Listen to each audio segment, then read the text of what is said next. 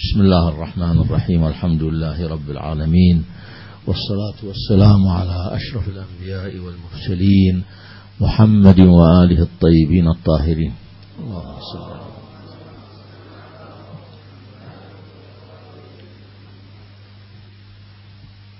علم آثار القرآن الكريم وتراث أهل البيت عليهم السلام.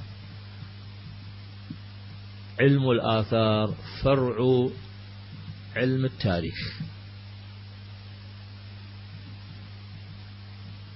التاريخ يعنى بالأقوام القديمة.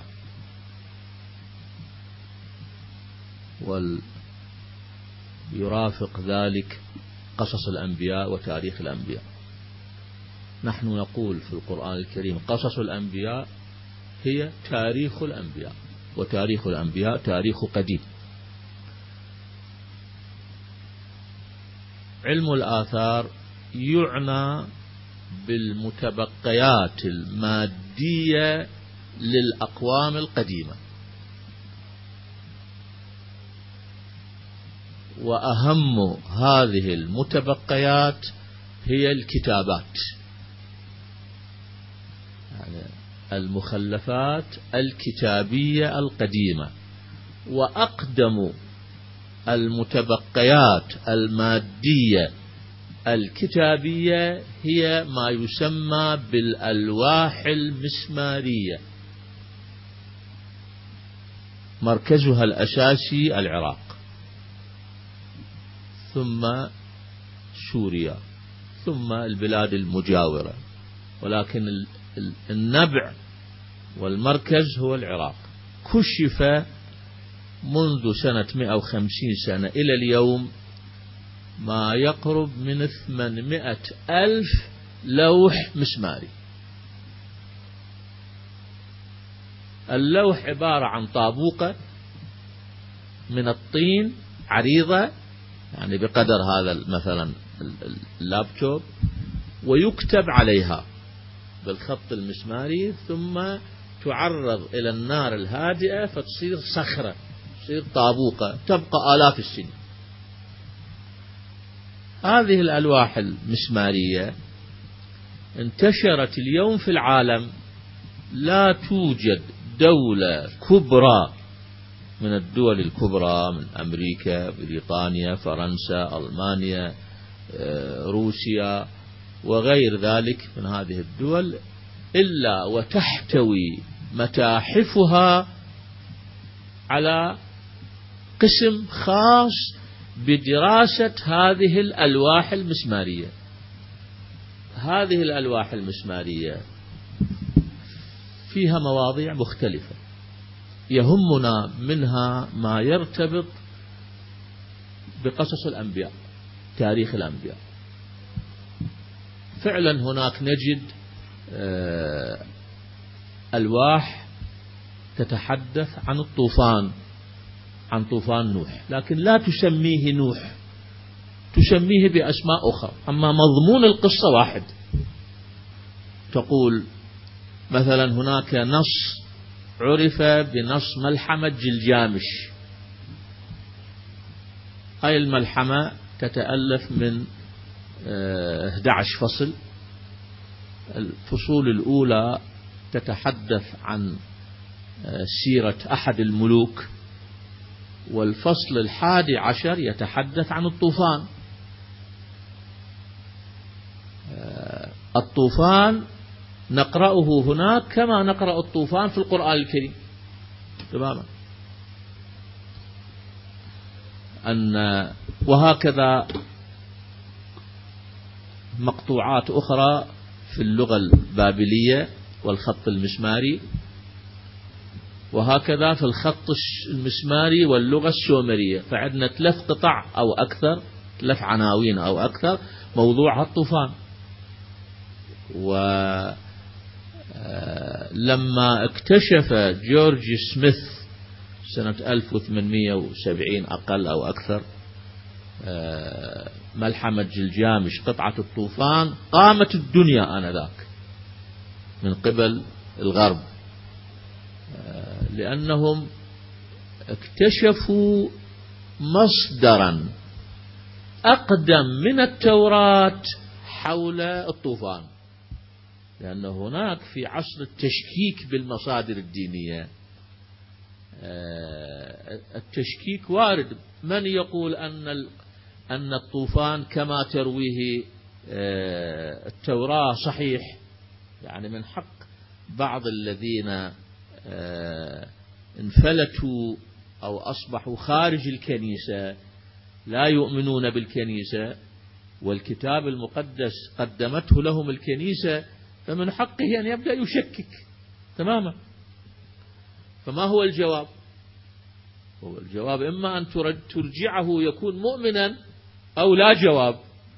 فجاءت هذه المكتشفات المادية الكتابات المادية دليلا حسيا صارخا على أن قصة التوراة صحيحة. أن التوراة لم تأتي من من من من من نفسها. الأنبياء لم يأتوا من أنفسهم وإنما هذه قصة واقع موجود تاريخ موجود. ولكن الفرحة ما تمت بسهولة ما آه، دامت طويلة. كانت فرحة عظيمة من قبل المسيحيين.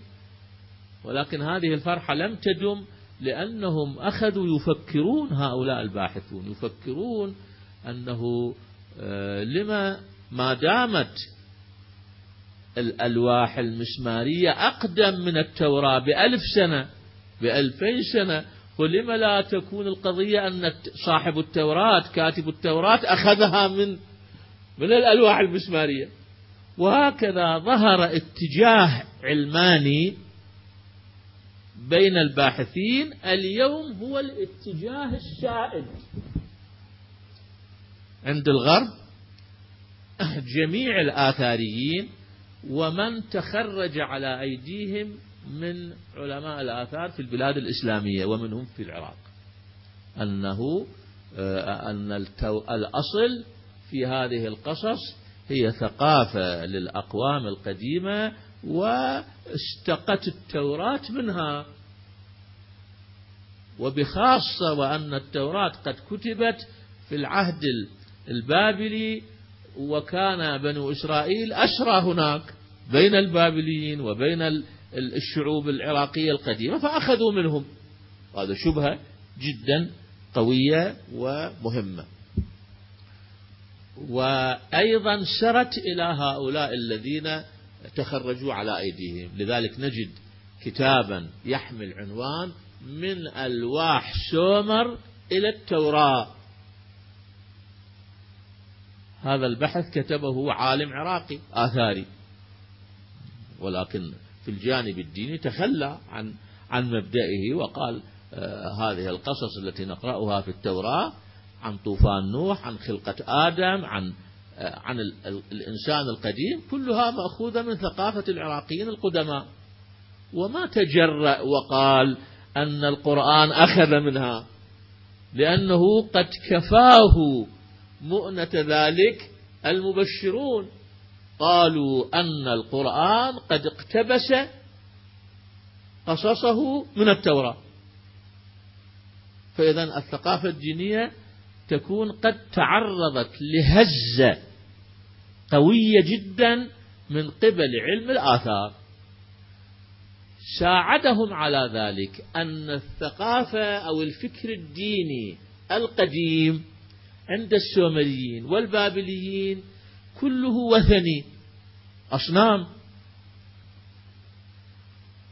ابتكر العلمانيون نظرية أن تطور الدين أنه لا يوجد أنبياء وإنما يوجد تصورات. دينية من البشر وتطورت من تعدد الآلهة لكل ظاهرة يكون هناك إله وصنم مئات بل آلاف الأرباب إلى أن تدريجيا يصير عندنا آه، إله واحد يتمثل بالشمس في زمن أخناتون.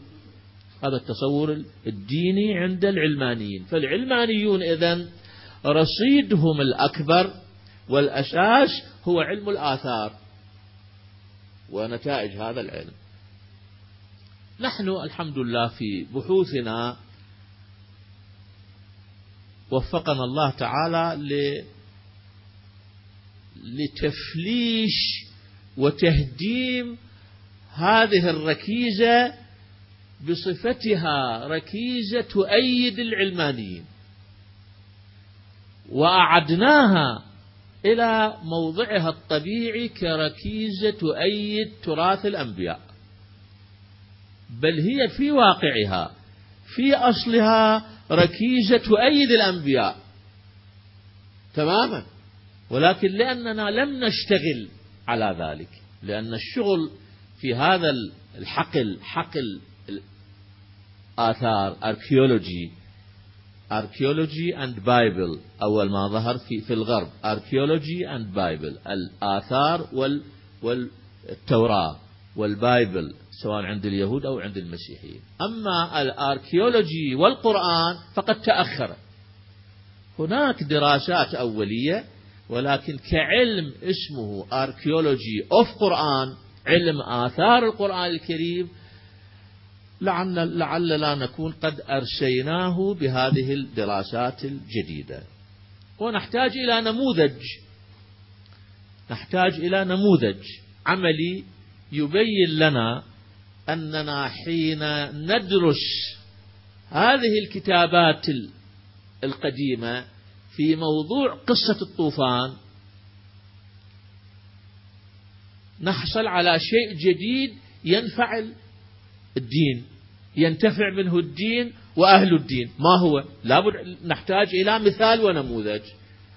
فمن هنا جاء قوله تعالى واستوت على الجودي.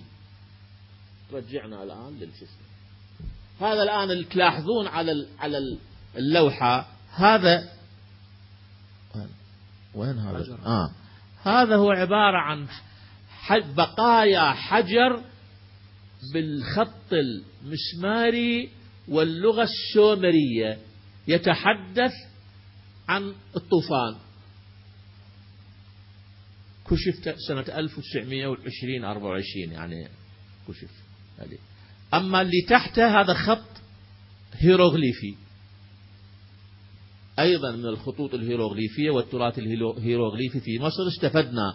يعني لابد نحن ننفتح على لغة أو لغات العالم القديم وبقايا كتبهم ستكون لنا خير معين. طلع الأول الآن الأول شيء.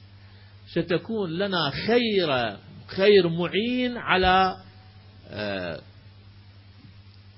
تجديد الثقة المفقودة بالتراث الديني. فقدت الثقة. يعني اليوم الغرب فقد ثقته بالتوراة ككتاب نبوي. نحن نؤمن. نؤمن بأن التوراة كتاب إلهي منزل من السماء ولكنه حرف. ومع تحريفه فيه أحاديث كثيرة صحيحة.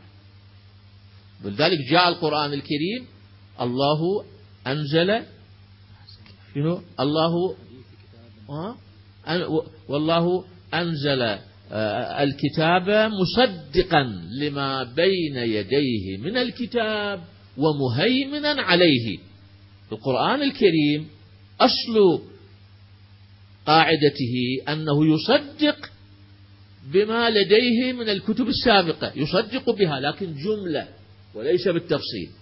ومهيمن يعني هو عنده من التفاصيل بحيث يستطيع أن يقول هذا التفصيل الوارد في القصة الفلانية في التوراة خطأ. مثلا قالت التوراة أن الذي صنع العجل هو هارون. هذا خطأ. القرآن قال الذي صنع العجل هو السامري فإذا هذا مهيمن. هنا القرآن مهيمن لأنه صحح المعلومة. فالقرآن مصدق ومهيمن. وبالتالي لابد أن نقرأ التوراة من أجل أن نتعرف على القصة القرآنية على خلفيتها التوراتية التي تعرضت للتحريف وبقي منها شيء صحيح. وكيف نعرفها؟ نعرفها إذا قرأناها وقارناها مع القرآن الكريم. من هنا ينبغي علينا أن نرجع في بحث القصص إلى التاريخ الأقدم لمعرفة عمق القرآن عمق موقع القرآن أهمية القرآن الكريم في آه، إعطاء معلومات صحيحة عن القصص السابقة سواء كانت من التوراة أو كانت من الألواح المسمارية.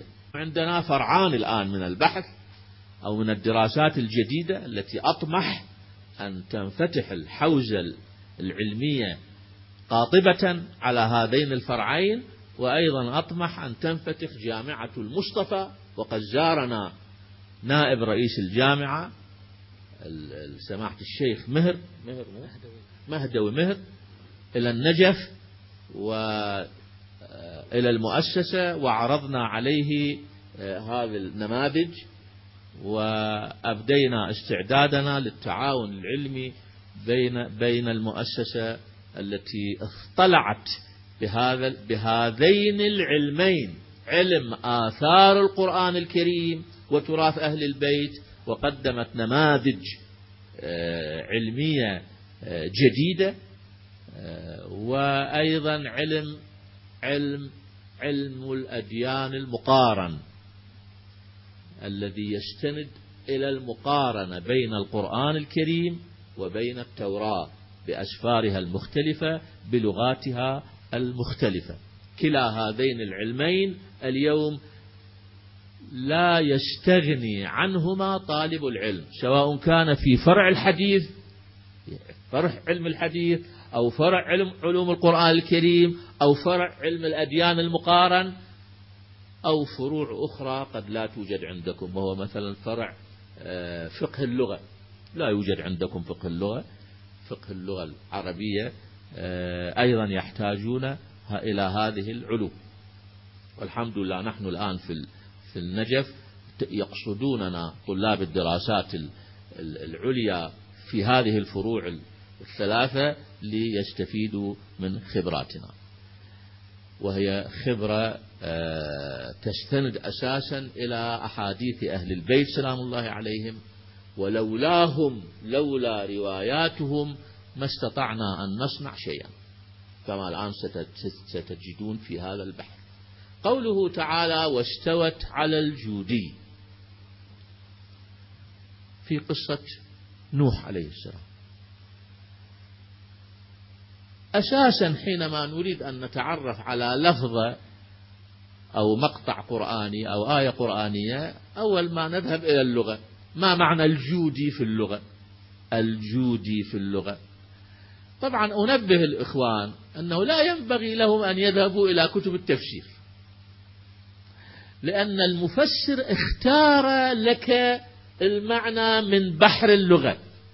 أنت ينبغي أن تذهب إلى البحر إلى المنبع الأصلي اللغة لسان العرب. لتقرأ عن مادة جودة. جيم واو دال تجد هناك معلومة لم تنقلها لنا كتب التفاسير. أنت الآن تسمعها لعلك جديدة الجودي في اللغة العربية من جود أصله جدة النهر. جدة. وجدة. وجدته وجده وجده. هذا كله يعني الضفة الشاطئ. حينما يقول جدة النهر أو جده النهر يعني شاطئ النهر. الأصمعي يقول كنا عند جدة جده. النهر بالهاء. جده وأصله نبطي. يقول هذا ليس عربي. أصله نبطي. أعجمي. جد. جد. جودي. جودي. جد. واحدة. تماما. فإذا واستوت على الجودي يعني استوت على الشاطئ. تماما. شوف هاي البساطة. الكلام أين هذا هو الشاطئ؟ كلام هنا. إذا أولا حصلنا هاي التنبيه أننا نرجع هذا لا يذكره لم يذكره مفسر بحدود اطلاعي تماما. وإنما رأسا يذكرون جبل الجودي جبل. لا هو الشاطئ. أحيانا بعض الشطآن تكون جبل. أحيانا. واستوت على الجودي يعني استوت على الشاطئ. يهمنا هنا شاطئ أي نهر يهمنا. الأصل. لذلك هم أولا هذا انتهينا من من من المعنى اللغوي كافي. الجودي في الرواية لأنه اللغة لا تعطينا أكثر من هذا. أعطتنا الجودي بمعنى الشاطئ وأعطونا أيضا الجودي بمعنى الجبل. أنا فهمي أن الجودي بمعنى الجبل أخذ من الروايات باعتبار أن السفينة استقرت على جبل وهذا الجبل مأخوذ من من التراث القديم فصار شيء من اللغة وإلا هو أصل اللغة الشاطئ. جودي الشاطئ. طيب الآن الجودي في الرواية. نذهب إلى التفسير الروائي عندنا روايتان. لا غير. يعني اتجاهان في الرواية. الرواية الأولى عن كعب الأحبار. وهب ابن منبه. مجاهد بن جبر. كعب الأحبار من أي زمن؟ من زمن الخليفة الثاني والثالث. سمح له أن يرتقي المنبر يوم الجمعة قبل صلاة الجمعة ليفسر القرآن ويعطي قصص القرآن. من أين يأتي؟ بالتوراة. فلذلك صار منبر رسول الله صلى الله عليه وآله يعطى منه قصص التوراة المحرفة كما هي. وعلي سلام الله عليه ممنوع من أن يعطي ثقافة القرآن. ممنوع. سمح لكعب أن يعظ ويفسر. ثم برز من الشخصيات المسلمة مجاهد بن جبر ووهب بن منبه بن منبه. قال وهب قرأت سبعين كتابا من كتب أهل الكتاب. معروف. وعرف مجاهد بن جبر أنه يأخذ عن أهل الكتاب. طيب. هذول ماذا أعطونا؟ قالوا الجودي جبل في تركيا. فإذا السفينة استقرت أين؟ في تركيا. وهذا اليوم رأي عامة المسلمين السنة وأغلب المفسرين الشيعة. بلا استثناء. ما عدا المفسر الذي يأخذ من الرواية. كصاحب التفسير آه، الفيض الكاشاني رحمة الله عليه يقول لا الجودي هسه نجي الرواية الثانية الرواية الثانية. مخالفة لما للرواية الأولى كاملة ومخالفة لما عند المفسرين كاملا. الرواية الثانية تقول عن الإمام الصادق عليه السلام في الكافي في الروضة الجودي فرات الكوفة. نهر. عجيب. نهر. فرات الكوفة. فإذا السفينة استوت على شاطئ نهر الكوفة. ومن يقبل اليوم منك هذا؟ لا يقبل أحد.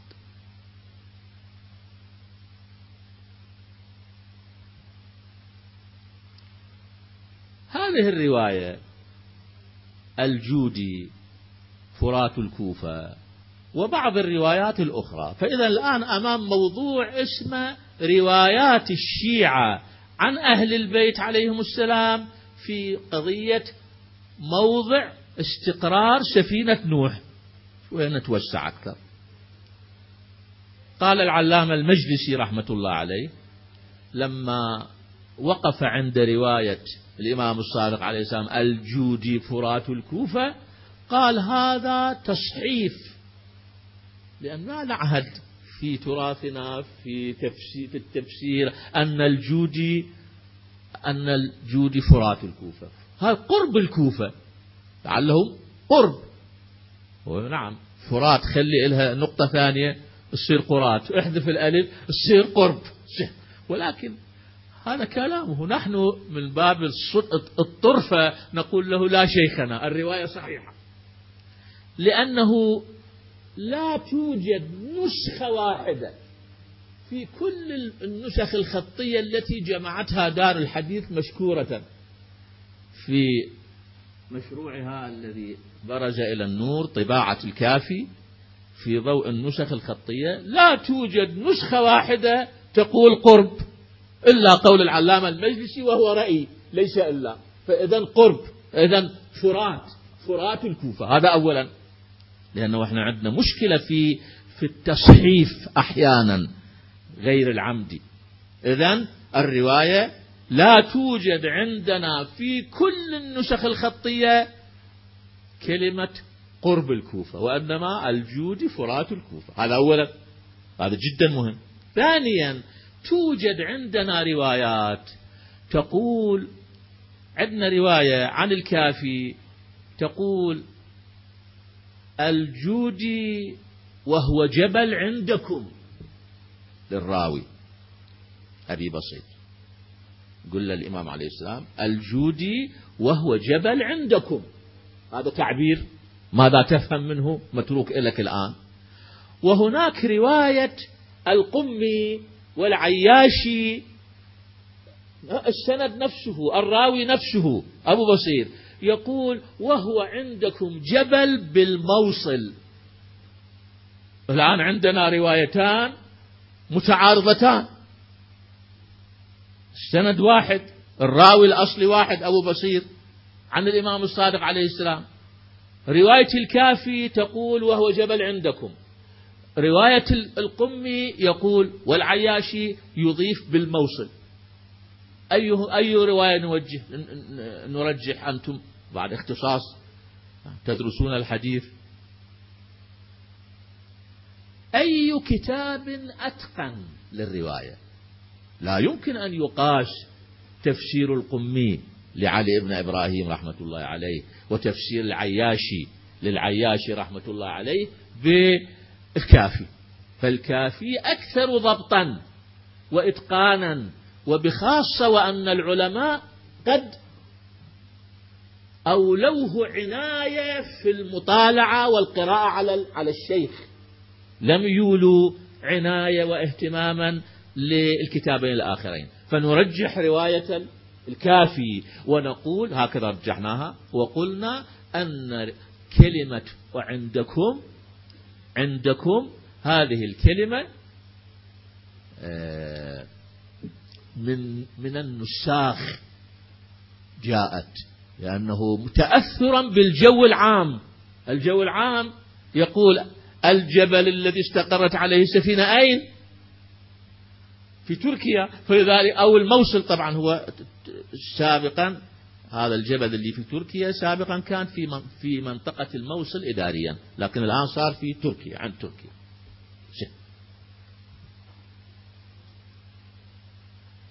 يعني زيادة تفسيرية. نعم.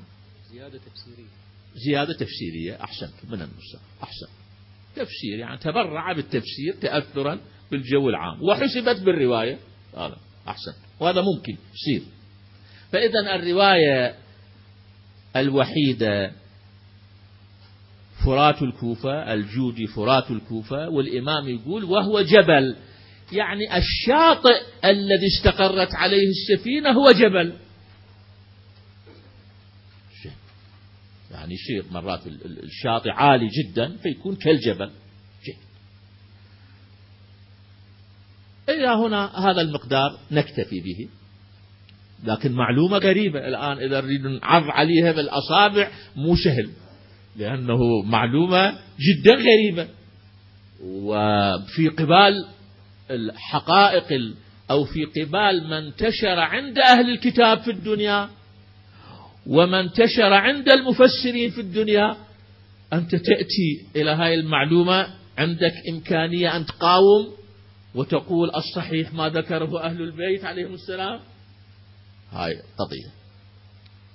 ليس من السهل. أنا أنا معكم. ليس من السهل ذلك. تماما ليس من السهل. نحتاج إذا إلى مؤيدات. طبعا في مسألة هواية عظيمة. أن الإمام الصادق يحتاج إلى مؤيد؟ لا لا يحتاج إلى مؤيد. مفروض إيماننا بتراثنا وكتبنا المفروض وأئمتنا المفروض. لا نحتاج. المفروض الأصل هو هو الأصل وما خالفه غير صحيح. هذا البحث راح سوف يريك أن الأصل هو ما قاله الإمام الصادق عليه السلام. كيف؟ والأصل هو الكتاب الديني. كيف؟ نذهب إلى التراث المسماري. ماذا قالوا عن موضع سفينة نوح؟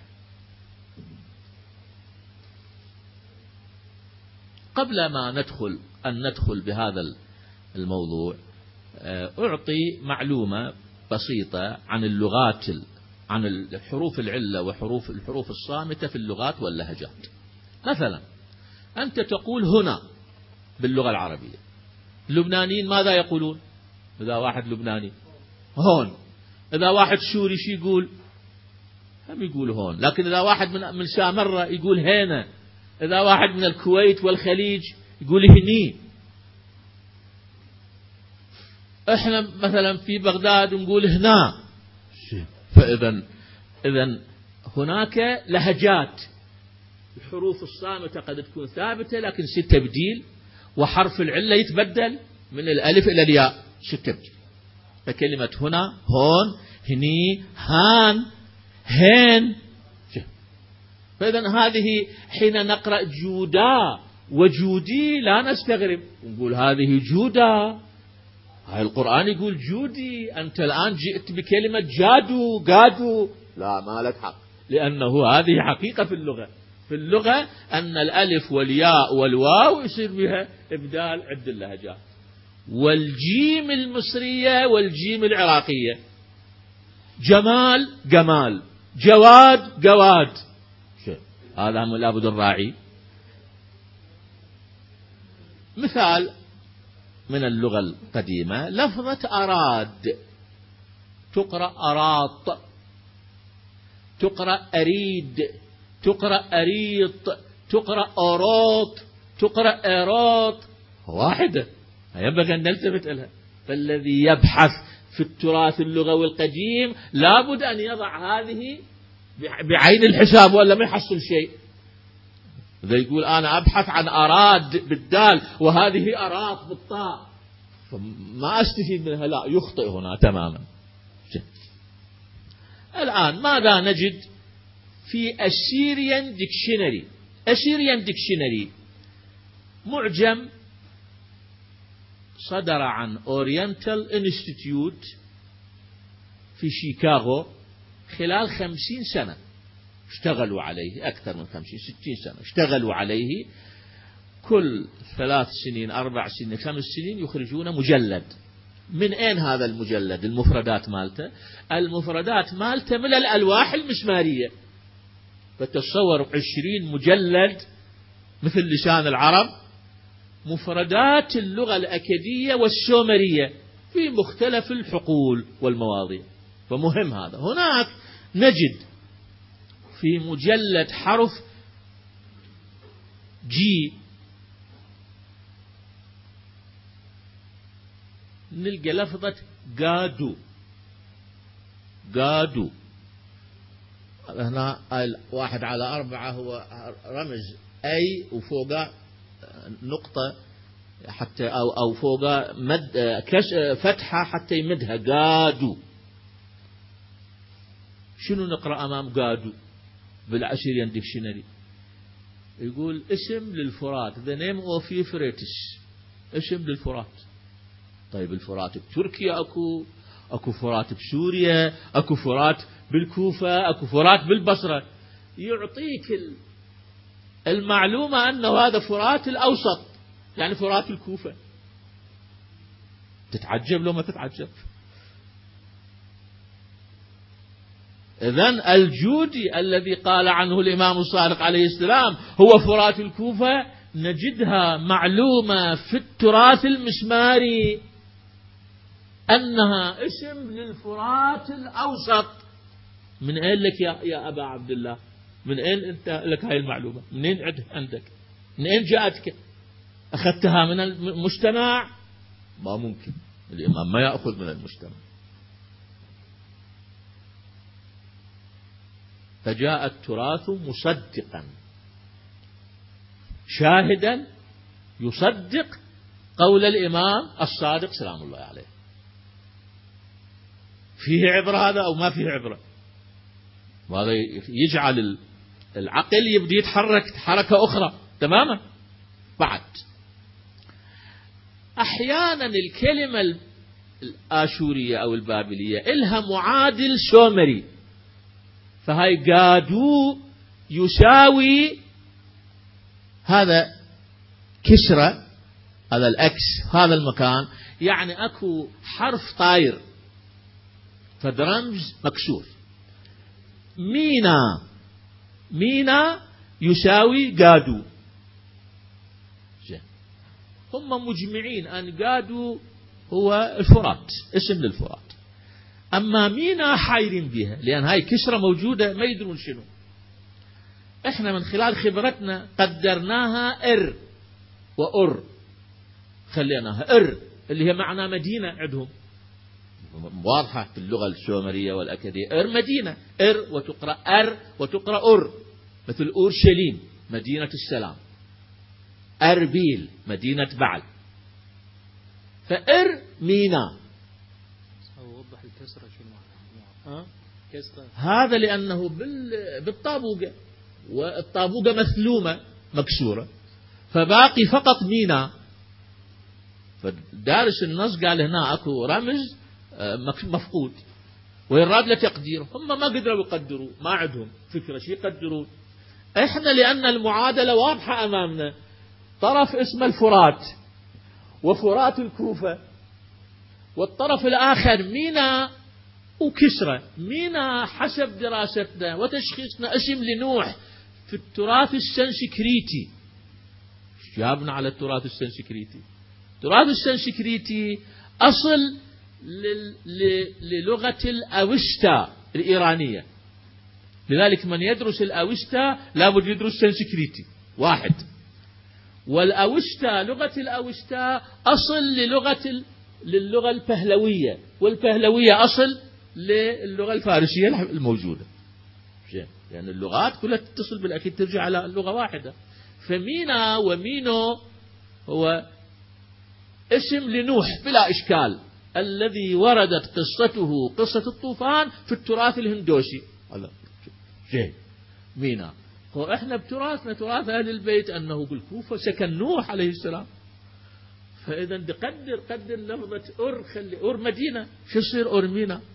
فحصلنا على اسم آخر لنهر الفرات. صار عندنا الجودي وصار عندنا إرمينا. حتى الآن خو اجى بذهنك إرمينيا. قالوا إرمينيا هو إرمينيا أصلها بالكوفة بالنجف أصلها. وإنما لأن ما عندهم هذه الخلفية صرفوها هناك.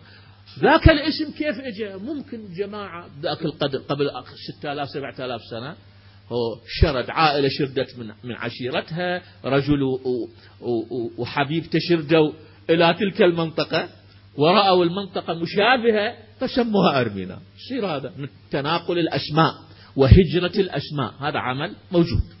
هذا هم نكتفي لهالمقدار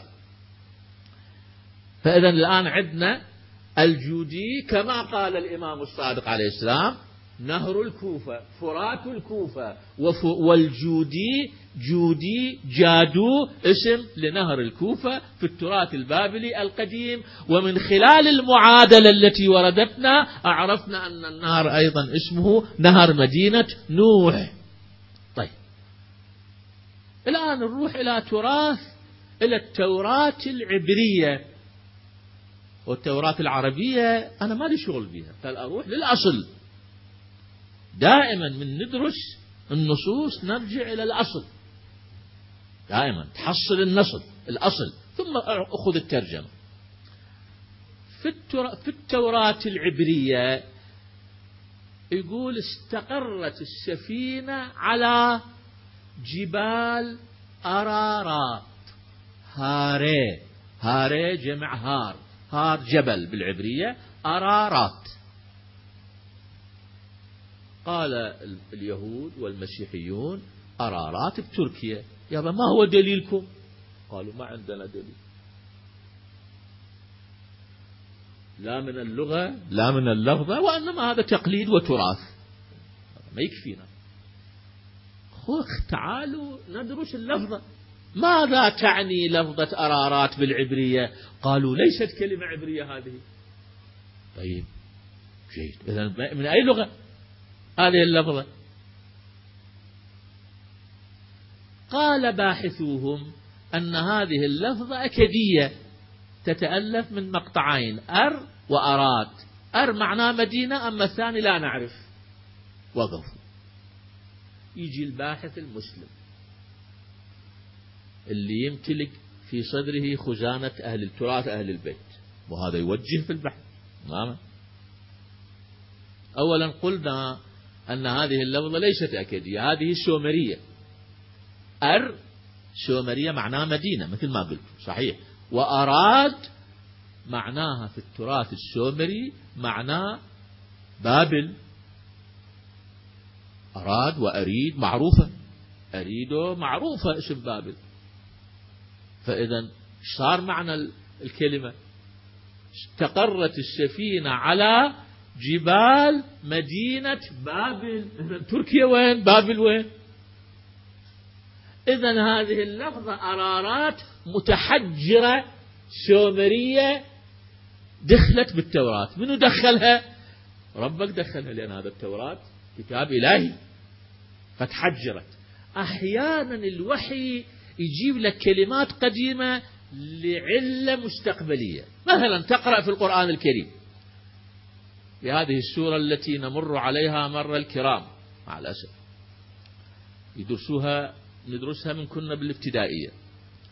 أعوذ بالله من الشيطان الرجيم. ألم ترى كيف فعل ربك بأصحاب الفيل؟ إلى أن يقول وأرسل عليهم طيرا أبابيل. أبابيل مو كلمة عربية. أبابيل. هاي كلمة أكدية تتألف من من كلمتين أباب وإيل. إيل هو الله تعالى. باللغة العبرية والسريانية والأكدية والآشورية. الله. أباب باللغة الأكدية معناه عذاب. فهي كلمة متحجرة. كلمات يسموها الكلمات الأعجمية في القرآن الكريم. كلمة متحجرة.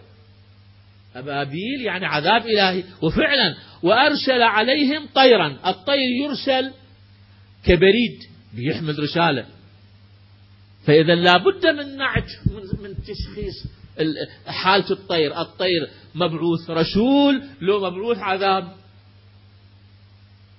طيرا أبابيل تماما. يعني عذابا. عذابا إلهيا. فعلا ما بعد الآية فجعلهم كعصف مأكولهم يؤكد هذا المعنى. فإذا إحنا أمام موضوع اسمه الأعلام الأعجمية في القرآن الكريم وفي التوراة. أعجمي يعني من لغة أخرى أقدم أسبق. ما يعطي من لغة معاصرة من لغة أقدم. وهذا بحث لرسالة دكتوراه عظيم جدا تماما لمن أراد أن يبحث في في عناوين جديدة كثيرة راح تكون أمامنا. يعني هو البحث راح يفتح لك الآن آفاق جديدة للبحوث الماجستير والدكتوراه للأقسام المتخصصة. إذا حصلنا على شاهد آخر من التوراة يأيد الإمام الصادق سلام الله عليه. نعم يجي سؤال بابل بها جبال سيأتي إن شاء الله. خلينا فقط الآن عد هذه الحدود. إذا النص التوراتي الأصلي وكذلك النص الإغريقي يستخدم لفظة أرارات آه، لا يدلان على تركيا وإنما يدلان على بابل جيد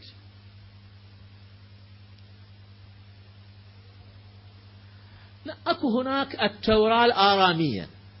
اللغة الآرامية اللغة التي سادت في القرن الثالث قبل الميلاد الرابع قبل الميلاد لغة آه، نبوخذ نصر البابليين في عهد نبوخذ نصر الدولة البابلية الحديثة وصارت أيضا في عهد الدولة الهخامنشية لغة البلاط الرسمي في العالم. لأن يعني الإمبراطورية حكمت الدنيا وهذه اللغة كانت سائدة فترجمت التوراة إلى اللغة الآرامية للأجيال الجديدة التي ولدت في بابل ولم تعرف العبرية. وماذا نجد هناك؟ نجد هناك أن التوراة استقرت على طوري قردو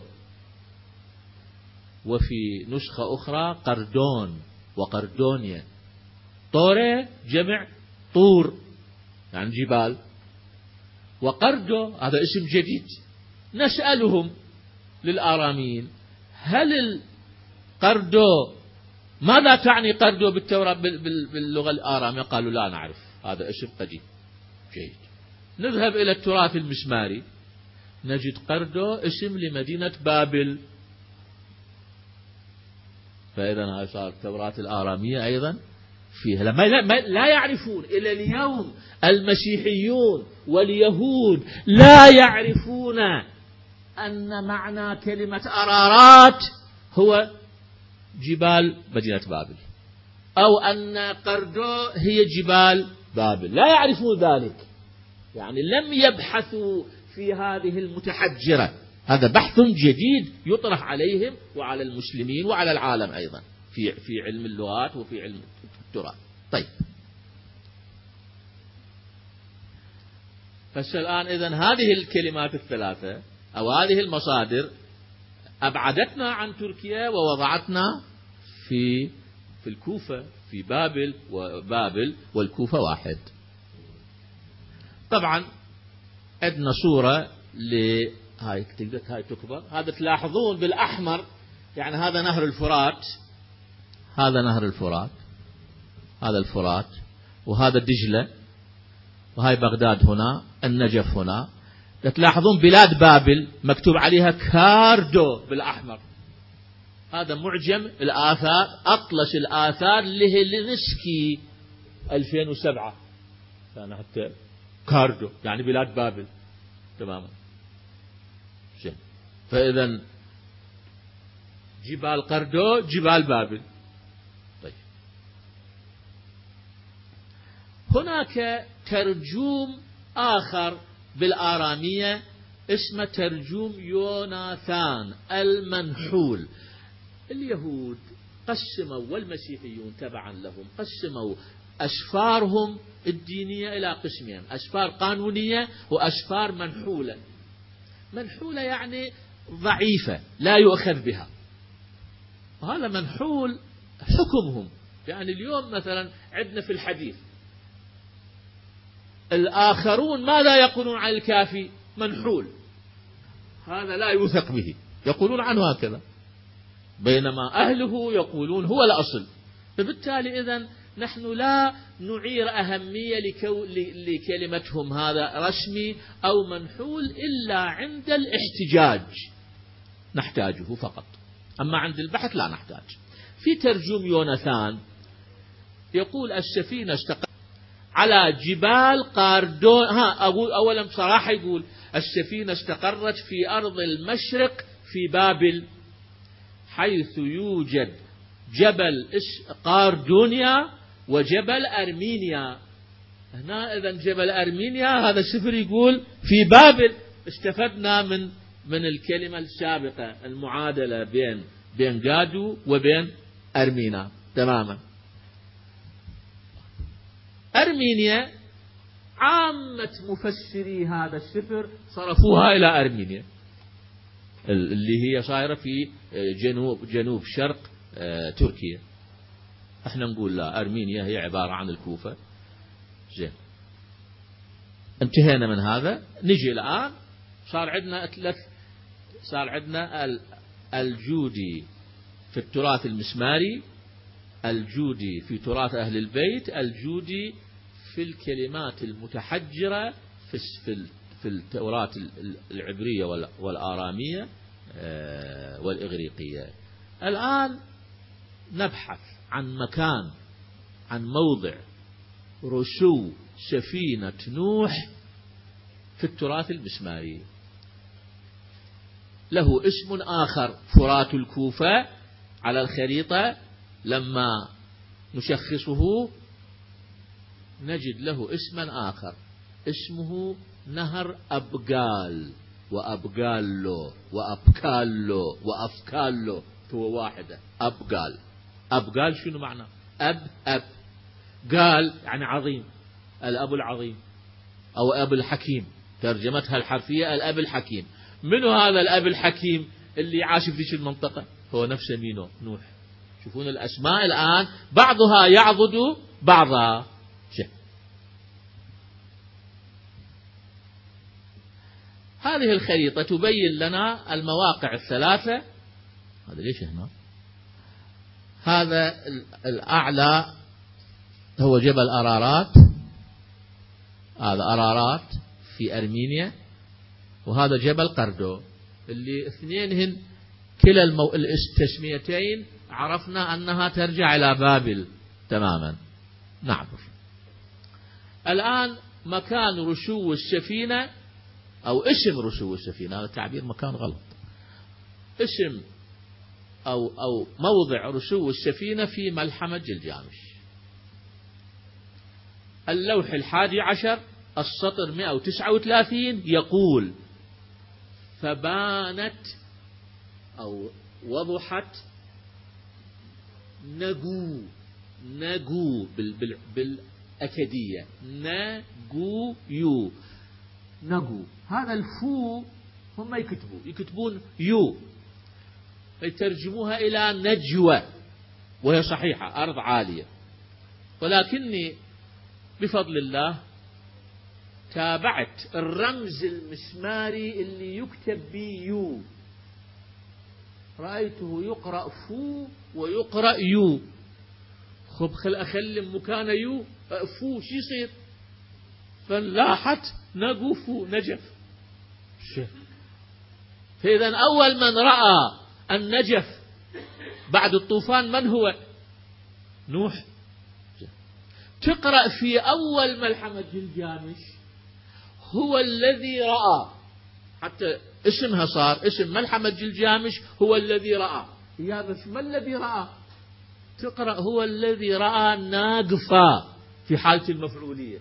هنا في حالة الفاعلية ناقوفو لأن بها إعراب الأكدية. تماما فإذا عنوان ملحمة جلجامش هو الذي رأى النجف. شنو؟ جاء بأخبار ما قبل الطوفان وما بعد الطوفان ونقش ذلك على حجر من اللاسورد إذا ملحمة جلجامش تقول لنا الكتابة من زمن نوح. هذه حقيقة علمية. أفاضت بها هذه الملحمة لكن إلى الآن مجهولة عند الآثاريين. حتى تعرفون أن إحنا من ندرس كطلبة في مدرسة أهل البيت عليهم السلام تراثنا يساعدنا على اكتشاف حقائق عظيمة. تماما. ونقرأ في تراثنا أن أصلا الكتابة من من آدم وأكو صحف آدم. بينما اليوم علم الآثار يقول الكتابة أقدم كتابة عندهم 3500 قبل الميلاد. لا الآن اكتشفنا أن الكتابة قبل ذلك ب 7000 سنة 8000 سنة. عمل عظيم هذا. ويخلينا نبحث إذا عن نصوص أقدم مما اكتشفوه.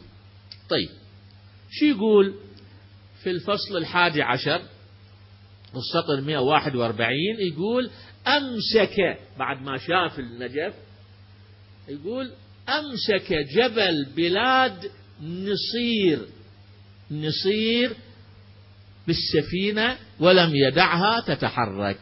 هذا نصير. حار علماء الآثار أو علماء المسماريات في تشخيص نصير. أين؟ ما يعلمون.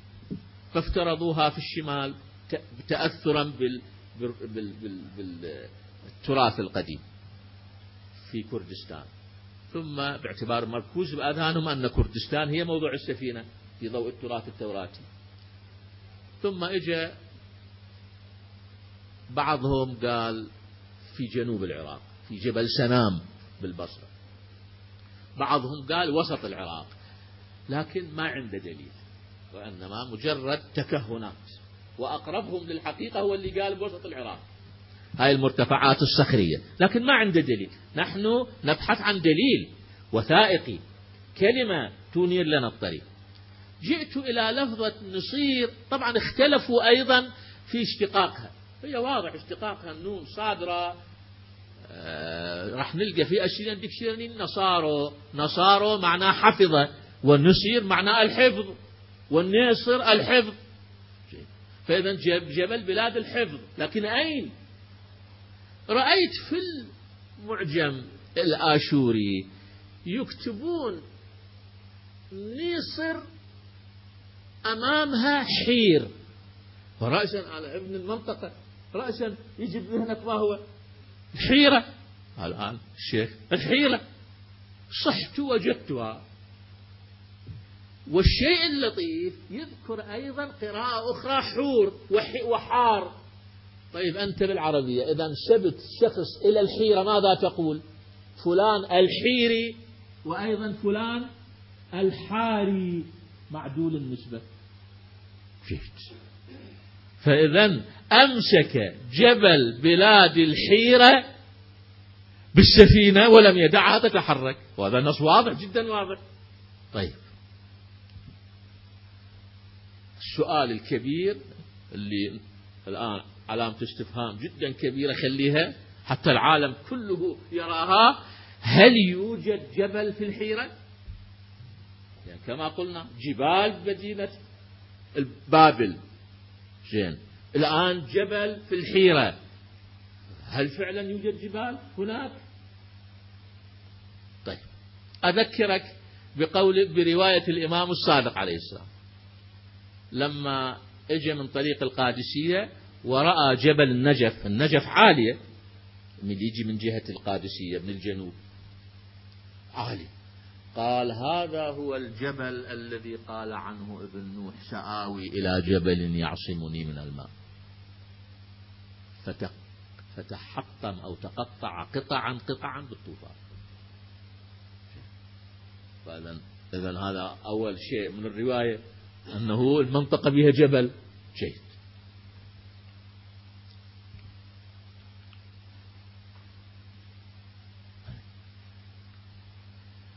سئل الإمام الحسن عليه السلام؟ في دفن أمير المؤمنين عليه السلام. أين دفنتم أمير المؤمنين؟ قال في شفير الجرف. جرف؟ جرف ماذا يعني؟ يعني الشاطئ جرف. لكن جرف عالي كما قلت. صار مثل الجبل. أين دفنتم؟ على حافة الجرف. الآن فعلا قبر أمير المؤمنين سلام الله عليه بحيث من تتحرك من قبر أمير المؤمنين عليه السلام إلى الغرب. جهة الغرب رأسا راح تشوف الانحدار المفاجئ. والآن راح نشوفها إن شاء الله. قال في شفير الجرف وفي رواية في نجف الكوفة وفي رواية نجف الحيرة. إذا في تراثنا الروائي التاريخي أن الحيرة بها نجف بها بها جبل ما بها مجال. زين. بعد. قال أمير المؤمنين سلام الله عليه إذا أنا مت فادفنوني في هذا الظهر. الظهر هو المنطقة اللي يقابلها البطن يعني مسجد الكوفة مسجد الأرض مالته موازية للنهر. شوية أرفع منه 23 متر عن سطح البحر 24 متر عن سطح البحر. أما من جهة الغرب النجف عالية فيسموها الظهر. ارتفاعها 70 متر عن سطح البحر. لذلك إذا مدينا حبل من أعلى نقطة لقبة مسلم. من قبة مسلم؟ وجريناها باتجاه أمير المؤمنين عليه السلام يصير عند العتبة عند العتبة. واضح هذا الاتفاق؟ تماما لأنه ما تحس به إذا جيت من الكوفة باتجاه الغرب قبر أمير المؤمنين عليه السلام تصعد تدريجيا أما إذا جيت من من الغرب لا نبين أنه النجف على مرتفع عال طيب الآن إذا في بابل أكو جبال. من يقول هذا يجوز؟ أنتم بأيام المسلمين سويتوا جبال أو سميتوها جبال حتى تجرون النار لقرصتكم. يصير أحيانا يجي كلام لكن نذهب إلى أقدم خريطة لمنطقة بابل والكوفة هي خريطة بطليموش. خمسين إلى مئة سنة قبل الميلادية آه، يعني ألفين سنة تقريبا صار. موجودة على الإنترنت. هذه هذا الآن. هنا هذا الفرات وهذا الخليج. الحقيقة ذاك الوقت بحر الخليج يتصل ببحر النجف. تماما. فإذا والنجف صار كأنها الميناء. يجي يكتب على هذه المنطقة يسميها جبال بابل. طيب إذا من ذاك الوقت جبال بابل معلومة. لا يمكن أن يشكك الإنسان في ذلك.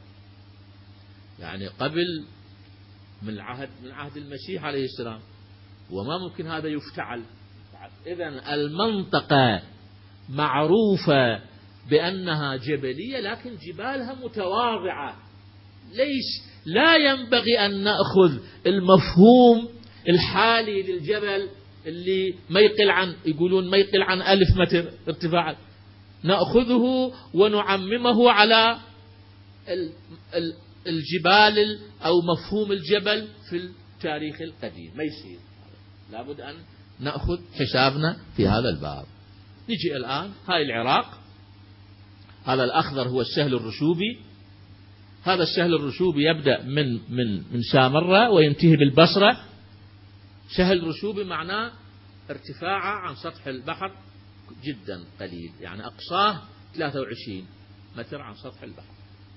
أو أقصاه في سامرة 65 يجوز عن سطح البحر. أقل من 65 60 عن سطح البحر. نجد هذه الهضبة هذه الهضبة هي الهضبة الوحيدة في السهل الرسوبي الهضبة الوحيدة في بابل. فإذا غرقت بابل كلها إلى سامراء من البصرة إلى سامراء آخر ما يغرق هذه الهضبة. وإذا انزاحت المياه عن عن هذه المنطقة أول أرض تظهر هي هذه الأرض. الآن كبرناها هذه الهضبة. هذه الهضبة هنا النجف حيرة كوفة وهذه كربلاء. هذا الفرات هذا فرات الكوفة. الهضبة حتى تصير هضبة لابد يكون طرف منها متصل بالبسيطة متصل بالأرض ذات الارتفاع الاعتيادي. وطرف آخر يكون عالي ومنحدر انحدار حاد. لذلك صارت هضبة. فمن هنا الارتفاع تدريجي تلاحظوا الارتفاع تدريجي هذا نهر الفرات هاي أرض موازية لنهر الفرات ثم يبدأ الارتفاع. يبدأ الارتفاع إلى أن يصل إلى هنا هنا الارتفاع على هذه الخطوط هاي الخطوط. الارتفاع 100 متر إلى 150 متر عن سطح الأرض عن سطح البحر. ونأخذ نماذج من هذه النماذج هذه. هاي نماذج من هذا الجرف الصخري الذي طوله 110 كيلو متر من النجف إلى بحر إلى كربلاء إلى الرزازة هذا الآن صورة النجف من جهة الغرب. ماذا ترونها؟ ترونها مرتفعة تماما على مرتفع. هذا المرتفع هو الطور اللي يسميه أمير المؤمنين فادفنوني في هذا الظهر فإنه أول طور سيناء. فإذا طور سيناء اللي بمصر أكو أقدم من هو هذا. واحد يقول من يقول أمير المؤمنين؟ نعم نقول لك تفضل هذا قبالك هاي, هاي. الروايات عندنا في في كتبنا المعتبرة. وسيناء تعني بابل أيضا في التراث المسماري. الآن اكتشفتم كم أهمية التراث المسماري في توضيح الغوامض أو المتحجرات في تراثنا تماما. وأهل البيت عليهم السلام الآن يبرز نجمهم ويلمع اسمهم ويلمع اسم تراثهم تماما عاليا تماما. يعني الآن أنت في هذا البحث. أنا شخصيا حينما كنت أقرأ وأبحث أزداد إيمان بتراث أهل البيت عليهم السلام. وبالتأكيد الآن يعني أنت الآن الخطوات واضحة أمامك واضحة أمامك. أن هذا عبارة عن معجز لأهل البيت عليهم السلام. امتياز لرواية أهل البيت. أذكر لكم قصة في لندن قبل من سنة تسعين يعني قبل تقريبا عشر سنوات عشرين اثنين وعشرين سنة. ألقيت هذا البحث. 22 سنة هذا البحث موجود. الآن تسمع مع الأسف مسيرة ينبغي لنا أن نتجاوز الحدود ونلحق بالركب هذه لأهل البيت امتيازات لأهل البيت. أذكر في تلك السنة سنة 91 ألقيت محاضرة في قاعة الكوفة في لندن. حضرها مجموعة من العلمانيين. مع نفر قليل من أصدقائنا كانوا حاضرين. سنة حاضرين شيوعيين حاضرين مختلف العلمانيين حاضرين. بعد ما انتهيت من المحاضرة طبعا كانت أوليات لها. قام واحد من السنة. قال أنا أولا هناني على البحث وقال أنا اختصاصي جيولوجي ومن أهل الموصل حتى يقول لي أنا سني. قال ولقد دعوتنا إلى التشيع دعوة مؤدبة. يعني هو فهم من قلت هذا هنا يبدو امتياز رواية أهل البيت. فهم أنه أنا أدعوه إلى أهل البيت. سلام الله عليه هذه نافذة جديدة لدعوة العالم إلى أهل البيت. سلام الله عليه طيني خذ وين بعدها؟ ها؟ خلصنا إحنا بعد. طين شو اسمه؟ طين هذا؟ إيه هذا. وراها شنو؟ إيه. الآن هذا هو قطعة من الجرف. هاي طبعا الصورة هاي الصورة بهالشكل. رسمها الرحالة الألماني نيبور سنة 1761 يوم كانت النجف يعني الأبنية في النجف لم تغطي كل سطحها. هذه ثلاث ذكوات ثلاث ذكوات معروفة بالروايات بالذكوات البيض. فهي منطقة الذكوات البيض بينها قبر أمير المؤمنين سلام الله عليه. هذا قبر أمير المؤمنين عليه السلام. وهذا من جهة الغرب هذا هو الجرف الذي يمتد إلى 110 كيلوات. هي أنفس ما لدينا اليوم من خريطة يعني عمرها 200 سنة تقريبا. الآن طلع الفيديو بابا. طلع الفيديو. وبه نختم الحديث. ونختم الزحمة عليكم.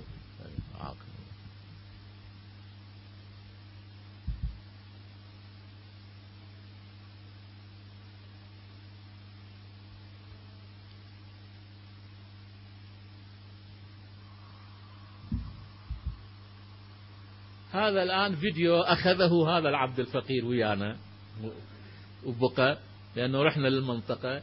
فمن النجف باتجاه كربلاء.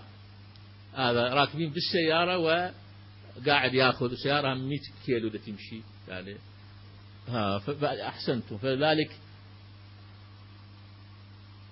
هذه جبال طور سينين.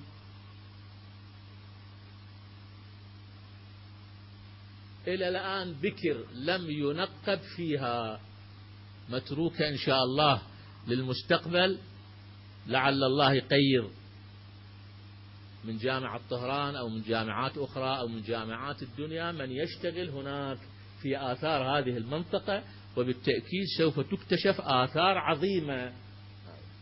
العراق بكر واقعا فيما يتعلق. يعني هذه أقدم من من منطقة بابل ومنطقة سومر وغيرها اللي العالم كان مبهورا بها خلص هذا والسلام عليكم ورحمة الله وبركاته نعم. نعم. نعم. هو أولا ينبغي أن يفتح قسم بعنوان قسم علم آثار القرآن الكريم وتراث أهل البيت وهذا القسم توجد فيه مناهج آه، حتى تؤهل الطالب. وكما تعلمون يعني مرحلة الدكتوراه سنتين تدرسون. وقبلها مرحلة الماجستير سنتين تدرسون. فخمس سنوات حتى يصبح مؤهل لكتابة البحث الدكتوراه أو سنتين لكتابة بحث الدكتوراه. فلا بد من منهج. وقد عرضنا هذا الأمر على الشيخ مهدوي مهر ولا زال لا زلت لم أنتظر نتيجة آه، من هذا الباب فأولا لا بد من فتح قسم لهذا العمل لأنه عالم واسع تماما عالم وسيع واختصاصات كثيرة تدخل فيه حتى يستطيع الباحث أن آه، يستفيد آه، من من من من موضوعاته الجديدة.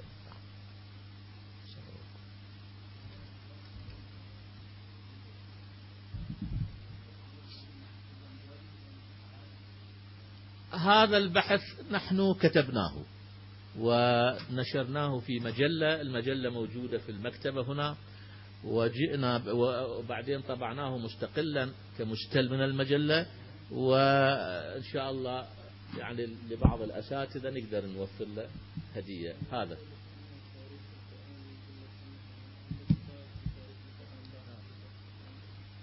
لا تاريخ قرآن ما يصير. وقال أنه هذا النوع من البحوث.